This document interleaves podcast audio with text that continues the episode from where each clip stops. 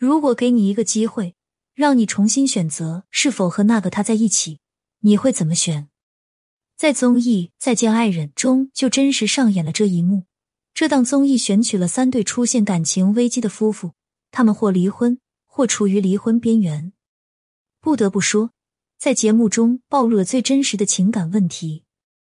未婚先孕、夫妻步调不一致、沟通不畅、控制误解。每一个话题都是爱情最真实又最扎心的那一面。所以今天我们通过这个节目来展开聊聊亲密关系这堂课。一宋宁峰、张婉婷婚前彼此的了解有多重要？要说宋宁峰和张婉婷这一对，自从开播以来就屡屡登上热搜，其中“窒息”这个词被提到最多，原因就是张婉婷说了很多过分的话，如“我就这样爱咋地咋地吧”，禁止你说话，我给你脸了吗？我找了你这么一个拖油瓶，如果你学不会疼爱我，你的婚姻终将失败。很多人都不理解他们的爱情，弹幕都在说离了算了。连观察室中的孙毅都说：“张婉婷是救过宋宁峰的命吗？”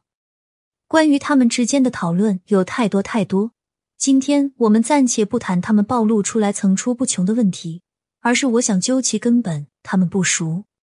他们相识不到一个月就发现意外怀孕，于是两个人婚礼都来不及办，就匆匆领证结了婚。他们自己也很清楚，这段婚姻中最本质的问题就在于对另一半根本不熟，而且双方都已经在承受不了解另一半的代价了。也就是说，他们还没来得及去了解对方，去相互磨合，他们就要开始为人父、为人母了。他们在不熟悉的情况下就要进入新的角色和关系，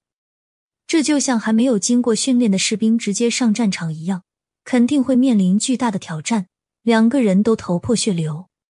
当然，我们不排除也有闪婚之后过得很幸福的夫妻，但是那毕竟是小概率事件。所以也由此可见，婚前对彼此的了解究竟有多么重要。我之前有个朋友就是闪婚又闪离的典型，婚前荷尔蒙上头，觉得对方就是自己的人间理想。用他的话来说，看着那八块腹肌，还怎么舍得吵架？可婚后才发现，对方跟自己认识的根本不是一个人，好吃懒做，没有责任感，遇到问题就出去喝酒，逃避矛盾和冲突，哪怕只是一件小事，也足以让八块腹肌的美梦瞬间瓦解。所以，无论男女，要想避免这种情况，首先就是要拉长观察一个人的时间，跟一个人相处一两个月和相处一年半载，暴露出来的问题肯定是不一样的。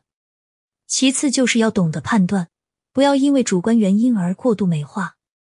就像张婉婷，她最初认识宋宁峰的时候说：“小宋我适合，他要条有条，要个有个儿。”可显然，婚后的他并不是这么想的。如果实在不知道怎么去判断对方适不适合自己，大家可以从这个人身上往外多延伸几个方向，比如。看他身边朋友对他的态度和评价，看他对前任的态度，看他和父母之间的相处，看他在社交场合的为人处事等等。